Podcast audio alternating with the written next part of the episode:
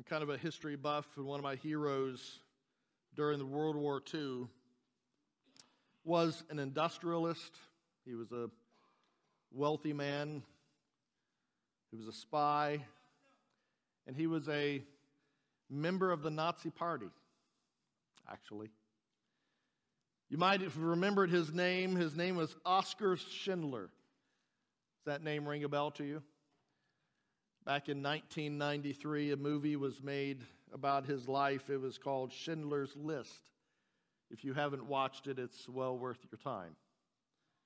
Schindler owned a munitions factory in Poland.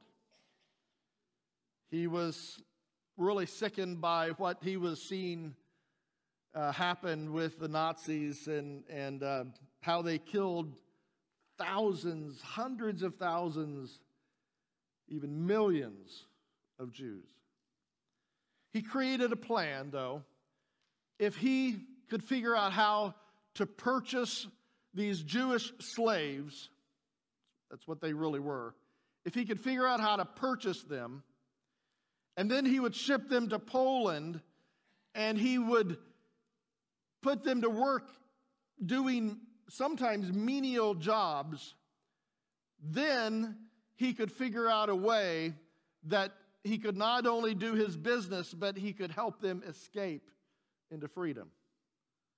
And with this plan, he was able to save 1,200 Jews, men, women, and children, during those very difficult years. During World War II, there were 400,000 Jewish slaves that uh, were held in around 500 camps throughout Germany. And though they were prisoners, they spent most of their days working for other employers. Sometimes it was a farm, sometimes they were milking cattle, maybe they were helping with the harvest, stacking hay, tending crops, but they were, they were slaves, but yet they were free. They didn't have to stay in the camps. But the farmer would pay them with food and sometimes allow them to sleep in the barn.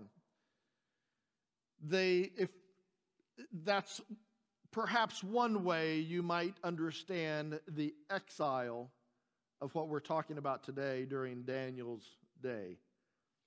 The Jewish exiles, exiled from their promised land in Israel, both the kingdoms of Israel and the kingdom of Judah, the 12 tribes, they were exiled into other countries as captives. And during this time, Babylon experienced a bit of a prosperity and growth. They had free slave labor, they had the best artists, they had the best thinkers and philosophers and mathematicians coming out of Israel.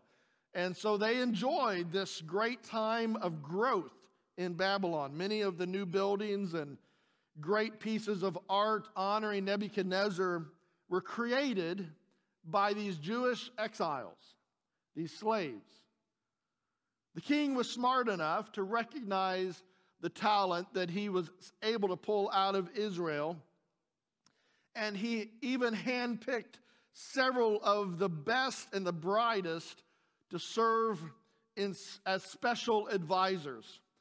This is where we meet several young men we might know them or even sing songs about Daniel and Shadrach and Meshach and, and Abednego, right? And even if you haven't read the Bible much, you've probably heard of Daniel in the lion's den and perhaps remember the story of three, three friends that were thrown into a fiery furnace. A little bit hotter than it is today just a little bit. But the question that I would like for us to focus on this morning is how should God's people respond during times of difficulty? There are four primary stories in Daniel that I would like to just very quickly introduce us to. Daniel was one of the major prophets Daniel lived during around 600 to early 500 BC. He was one of the very last prophets before the people went back, the remnant went back to Israel. Uh, this was uh, last week, I mistakenly said there were 300 years of silence. It was 400 years of silence. That happened after Daniel's death, but he was one of the last prophets that was in exile. And I just want to quickly look at how these Hebrew men responded in difficult circumstances. The first little vignette, we call it imprisonment and, tra- and training. It, uh, it was dealing with the issue of character over comfort. It's the story in Daniel chapter 1. Daniel has been captured by the, by the Babylonians and was forced to move to Babylon along with all of the other educators, businessmen, artists, the wealthy, the government leaders. Babylon didn't want those that, that didn't have a skill or couldn't read or weren't educated. They wanted the best. So they went through the land and they began to handpick those high leaders in the politics or the the professors or the wealthy and moved them out into Babylon. They were exiled. King Nebuchadnezzar had a subtle plan to destroy the Hebrew culture. Nebuchadnezzar realized that the best way to subdue a people group was not to persecute them, but to slowly mold them into becoming Babylonian themselves. His strategy was to absorb them into Babylonian culture and life. He opened doors of opportunity for them. He placed them on the fast track to Babylonian success. His strategy was to take the best and the brightest from Judah and then place them in the best Babylonian schools and offer them scholarship and free room and free board and free everything. And the scripture says in 1 4, uh, he says, We will teach them Babylonian language and literature. And it doesn't say it, but what he means is also, we will teach them Babylonian engineering and Babylonian theology and Babylonian, Babylonian medicine and political science. We want them to think just like us, not like their old culture.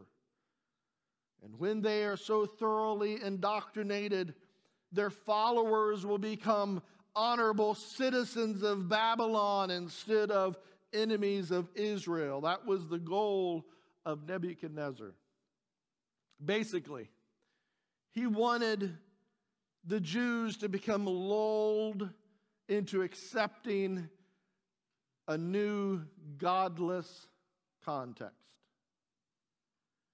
Well, Daniel was determined not to be dulled by acceptable behavior. The king ordered that these young advisors, who were without physical defect and who had great learning, who looked like male models for GQ magazine, nothing was wrong with them. He wanted them to be given the very best training that Babylon could provide. They were given rich foods and wines. After three years of Babylonian education and rich foods, they were then to enter into the king's service. What a reward for them, right? It was not that big of a deal, right? It, all it was was just kids doing good things, right? The scripture says in 8, but Daniel resolved not to defile himself with royal food and wine. Daniel asked that a test be allowed, that his colleagues and, and, and he would only be able to eat just vegetables and water. And after 10 days, then they were to be tested to see how they compared with all of those who, who were to eat all of the rich foods and, and drink the best wines. He decided to do what he decided not to do what seemed to be acceptable, but that which honored God. Well, Daniel determined to keep his identity in his God. He didn't want to follow what man wanted. The Babylonian king was putting his trust in rich foods and, and man's education, and Daniel and his friends fasted and trusted God for his best. Can I tell you what benefits of his decision to put God first was? He and his Hebrew friends were healthier and more well nourished. In 15 and 17, they were gifted with knowledge and understanding. In verse 20, they were found to be outstanding in their fields of training. That's pretty impressive. So, even in his early years of leadership, Daniel began to live a pattern of integrity as he dealt with peer pressure. And he was going to have peer pressure all throughout his entire story. But it was not long before Daniel's commitment to godly integrity was put to a test. The way he responded truly meant the difference between life and death.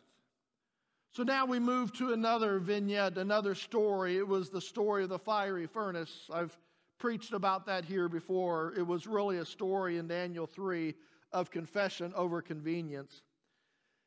Nebuchadnezzar was a bit full of himself, to say the least. He had a statue made of himself, made out of gold. It was 90 feet tall. Now, I think that's a bit of an overkill. 90 feet tall and 9 feet wide. Now, I'm not much of an engineer, but I would want a base a lot bigger than that, but that's what the scripture says. It could have been attached to a cliff. We really don't know. But it stood out in the plain of Dura so everyone around could see it. His leader said, O king, make everyone bow down and worship you. If they don't, if they don't bow down, they would have to be thrown into the fiery furnace. Now, uh, the leaders report to the king, but there are some Jews whom you have set over the affairs of the province of Babylon. They're Shadrach, Meshach, and Abednego, who pay no attention to you, O king. They neither serve your gods nor worship the image of God you have set up. And the king was furious with rage and had them arrested. Well, the Jews responded with a confession of faith that states who their true God is. I love this passage. They say, If we, O king, are thrown into the blazing furnace, the God we serve is able to save us from it. That's faith and he will rescue us from your hand, O king. But even if he does not, we want you to know, O king, that we will not serve your gods or worship the image of gold you have set up. Now, that was a backbone, wasn't it? And their confession influenced others to worship God. Well, the king decided to turn up the little knob on the furnace, or really throw some more wood in, turned it up seven times hotter than what was normal. They were thrown into the fire. Those that threw them into the fire, the guards died. The king looks in and he was shocked. The scripture says, he said, Weren't there three men that we tied up and threw into the fire? Look, I see four men walking around in the fire, unbound and unarmed, and the fourth looks like the son of the gods. Notice how their confession of faith affected others. Then Nebuchadnezzar said, Praise be to the God of Nebuchadnezzar, of Shadrach, Meshach, and Abednego, who has sent his angel and rescued his servants. And he goes on to command everyone to worship their God because of their confession that he alone was worthy of their praise. That God was alone worthy of their praise. It was because they stood up as men of integrity, even in very difficult times. Well, the third vignette is the story of, of the writing on the wall. It's the story of truthfulness during testing. It's found in Daniel chapter 5. Daniel was invited to use his God given gifts in a very dark place. The story is this King Belshazzar was having a drunken party with thousands of his nobles. He wanted to show off the spoils of his grandfather, Nebuchadnezzar. Uh, you might remember that Nebuchadnezzar was one of the kings that went into Israel and pulled the Israelites out into exile. And in one of the trips, they went to the temple and stole all of the golden instruments that were used for sacrifice and worship and stole them and brought them back to Babylon.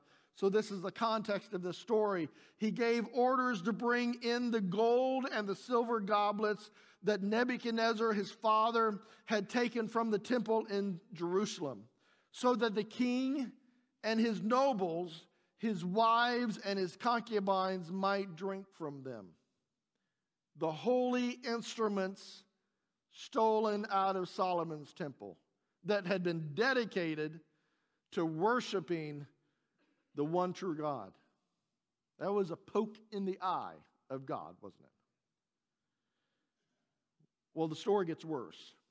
In verse 4, it says, As they drank the wine, they praised the gods of gold and silver, of bronze, iron, wood, and stone. It was a it was a purposeful poke in the eye to the one true God. And suddenly, the scripture says, the fingers of a man begin to write on a wall in Aramaic. It said, mene, mene, tekel parsin. It was in Aramaic. None of the king's wise men or magicians could translate it. Suddenly, they remembered that there was this one godly man that they had pr- thrown into prison before. His name was Daniel, and he was gifted in understanding prophecy. He had done it before to Nebuchadnezzar. Maybe today the grandson could get some benefit from this. The king said, I have heard that the Spirit of God is in you, Daniel. That you have insight, intelligence, and understanding and wisdom.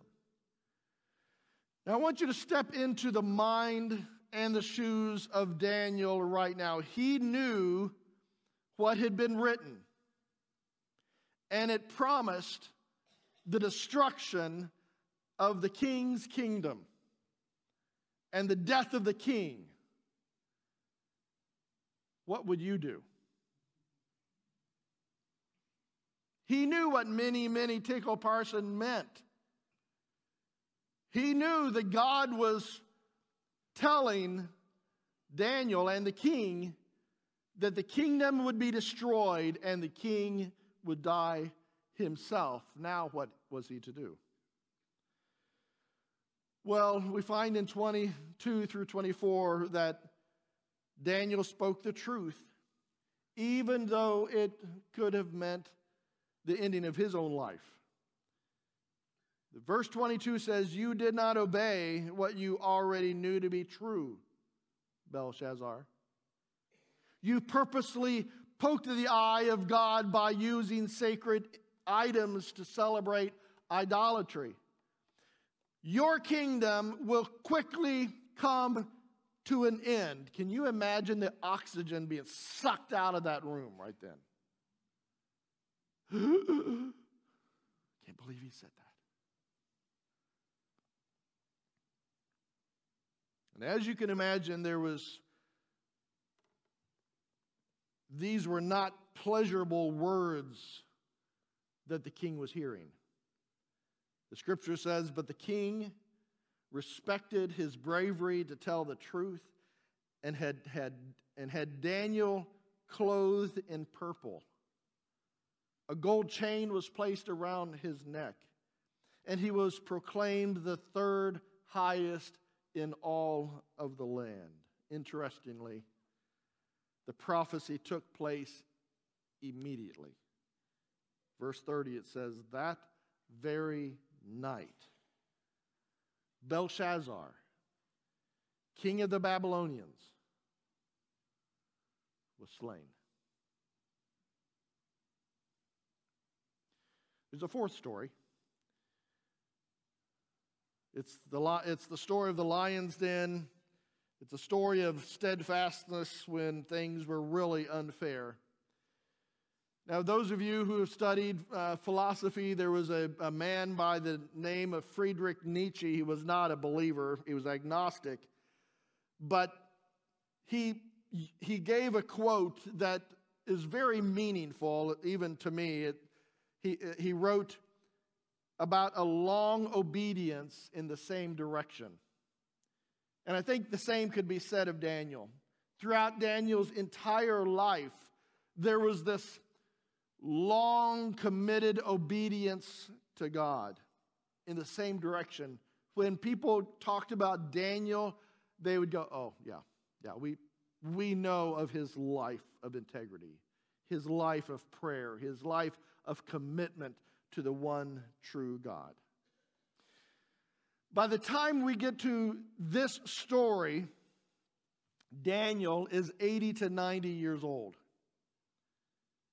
He had now become basically one of the three men right under the king. He had significant leadership. When he snapped his fingers, things happened. He had servants, he had a bank account, he, has, he had a palace, he had everything that he needed, even as a Jew. But everyone knew who Daniel was, even with that amount of authority. Deep down inside, they knew he was a man of integrity. Just do a quick survey of the last few chapters. In chapter 1, he resolved not to defile himself. Again, in chapter 1, he was full of knowledge and understanding. In verse in chapter 6, they could find no corruption in him. In chapter 6, he was found innocent. And the several kings that he worked for observed this holy response and this, this, this leader of integrity. They put him into positions of great leadership because of his wisdom and his integrity. They spoke of these gifts that he had, and they were amazed at how he responded under pressure. He responded how? With prayer, with commitment, with one direction, with one focus on the one true God. And chapter 6, verse 3 says, Now Daniel so distinguished himself among the administrators and the satraps by his exceptional qualities that the king planned to set him over the entire kingdom. Do you remember that he's a Jew? He's a foreigner, exiled. And the king planned to set him over the entire kingdom. At this, the administrators and the satraps, which are government officials, tried to find grounds for charges against Daniel in his conduct of government affairs. But they were unable to. Basically, he was so respected that they were jealous. That's really what it was. They could find no corruption in him because he was trustworthy and neither corrupt nor negligent. And unfortunately for them, that was a problem. he was a great guy. He was honest. He was trustworthy. They could not find anything against him. Well, their plan was to pull the wool over the king's eyes because the king really loved Daniel. He was just about to make him the leader. And they then created a, a behind the scenes, they created a law that said that if anyone prayed to any other God other than the king for, the, for 30 days, for the, a certain 30 day period, they would be killed by lions. You see, the administrators knew that what Daniel would do. In fact, they had watched him all of his life. They knew exactly what Daniel would do. When put under pressure, he prayed. When his life was in danger, he prayed. When he had to make a big decision, he prayed. When people asked him for wisdom in answers, he prayed. When he had to face the king with bad news, he prayed. When all was just a normal day, he prayed. And they knew how he would respond to this new law. He would pray. Let me ask you this question. The people that know you well, that have watched your life, that you do business with, that you live with, do they know how you will respond when things get tough? You see, steadfastness was Daniel's middle name. They knew exactly what he would do. Well, Daniel, when under pressure, did what he always did he prayed. Notice that Daniel wasn't interested in hiding his faith even when he heard what the law was, even when he heard what the, what the outcome of praying to another God would be instead of the king. The scripture says now, when Daniel learned that the decree had been published, what did he do? He went home to his upstairs room where the windows were opened toward Jerusalem. So they were facing west. Three times a day, he got down on his knees and very publicly, so that everyone could hear him through the open windows, he prayed, giving thanks to God. Listen, just as he had done before. It wasn't by accident. He wasn't going to pray today and not pray tomorrow. Everyone knew that Daniel was a prayer. Why? His life was open. His windows were open. He prayed three times a day in good days and bad days, when things were good, when things were bad, whenever he was up, whenever he was down, whenever he was a king's friend, when he was in the prison. Daniel was going to pray steadfast.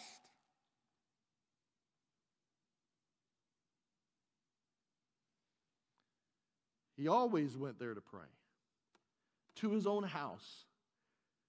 When he heard the news, he didn't go pray behind the barn, in the woods, hiding in a pit somewhere. He knew he had to go home. Why? Because everyone knew where Daniel prayed. And he prayed where they could find him. He wasn't hiding from them. He opened his windows so that everyone could hear him pray. Parents, Do your kids hear you pray? Grandparents, make sure your bedroom door is open whenever you're praying for your grandkids and they're staying over all night. Pray at your dining room table.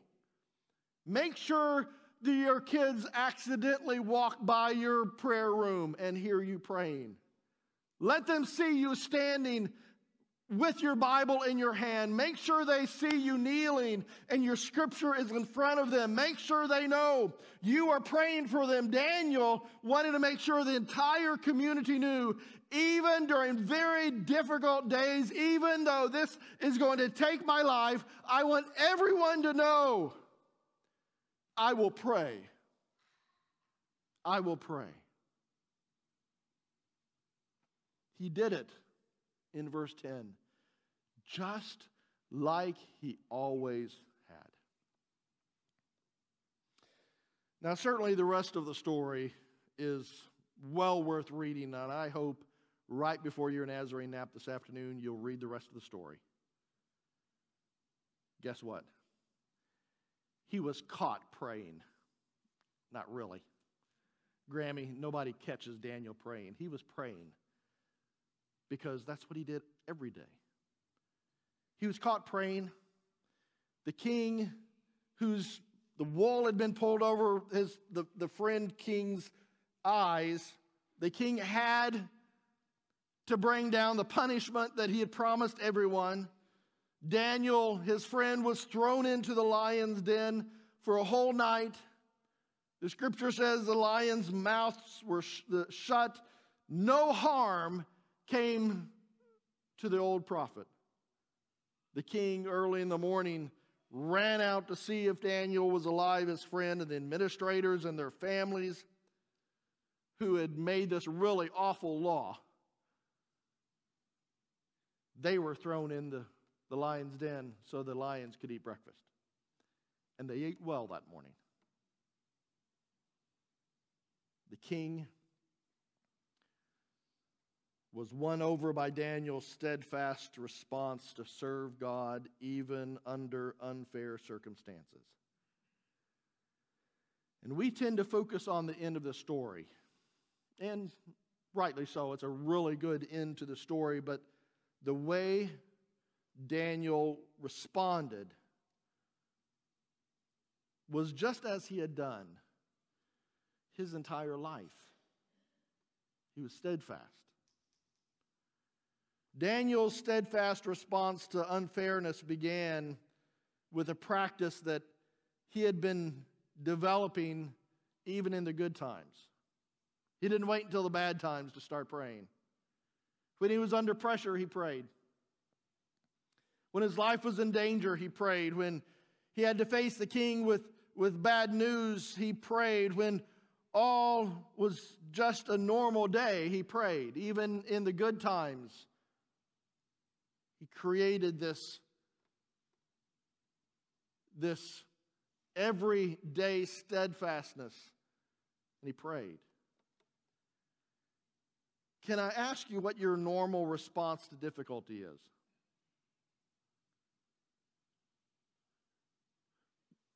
What does your friend, what do your friends expect you to do when things get rough? Because they've watched you. They've watched how you respond when you get the bad news, when you get laid off, when you get the news about that relative or somebody does you wrong. How have you showed them? How have you responded? I hope it is the same as Daniel. He prayed. Would you please stand?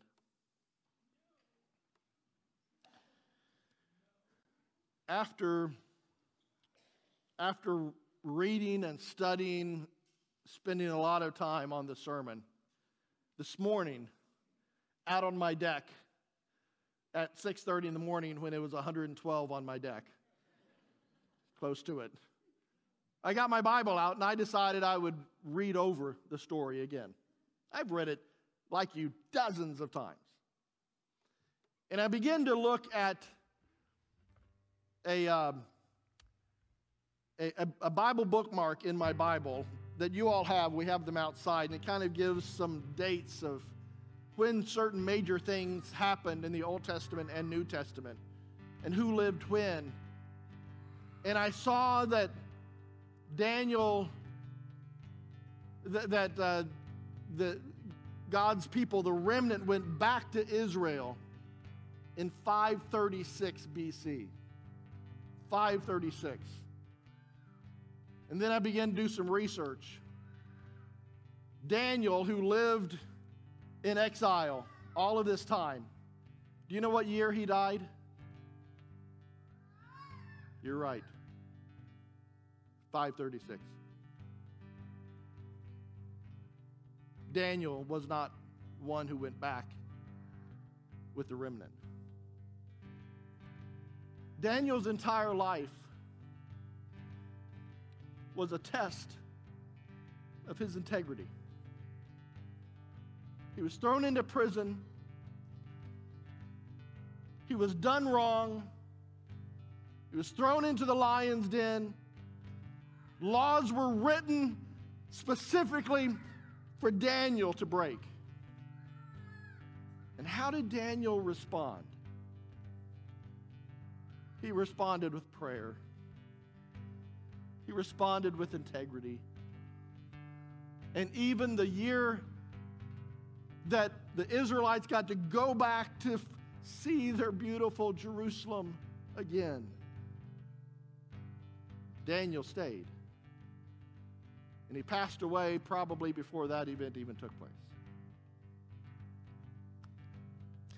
Because Daniel and his three friends took a stand, Babylonians who did not know their God turned to him, turned back to God. Can I tell you, God still does great and mighty things to attract people to him? Even when they are living in difficult times, perhaps even living in exile. He used people just like you and just like me when we resist the pull of comforts of a similar alien land and live the way God wants us to, our friends and our neighbors, our colleagues, perhaps entire cities, they'll turn to God. Maybe, just maybe, exile isn't such a bad place to be, after all.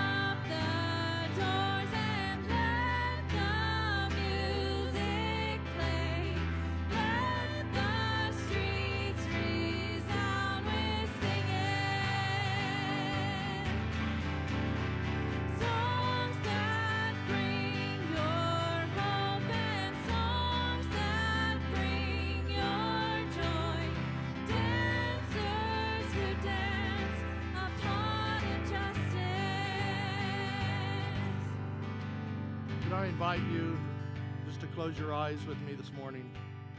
As I was sitting here, I began to wonder if God has not been speaking to some of you about some of those times that you did not respond well. And right now, you're perhaps kicking yourself, wishing you would have done a better job, wishing you would have made a better decision, a better disciple of Christ. And can I just say, God is a God of redemption and forgiveness and healing. And so, Father, this morning, we recognize that there are times that we did not act as Daniel did. We didn't respond with integrity, we didn't respond with holiness in our voice. But, Father, we lay them before you, and we know that Satan would love to use them as, as stepping stones for us to fail over and over because we remember we had failed that one time. But Father, we ask your forgiveness. And we ask, Father, that you would redeem those opportunities. That in the future, as we walk before you, we will walk with justice, we will walk with integrity, we will walk with holiness. And Father, we want you to know that we so desire to live a life as Daniel did a life that everyone knows how we will respond. We will respond with integrity, with justice, with mercy, with faith, with holiness. We ask your forgiveness and we dedicate our lives to honor you in all ways. In Christ's name, amen. Would you receive this benediction? Daniel's king was so impressed with his faith filled response of integrity and steadfastness as he was pulled out of the lion's den unscathed. May the king's benediction be yours as well. The king said this For he is the living God who endures forever. His kingdom will never be destroyed. His dominion will never end. He rescues and he saves. He performs signs and wonders in heaven and on the earth. So now, in the name of the Father and the Son, the Holy Spirit, go in peace, for he's already gone before you. You're dismissed.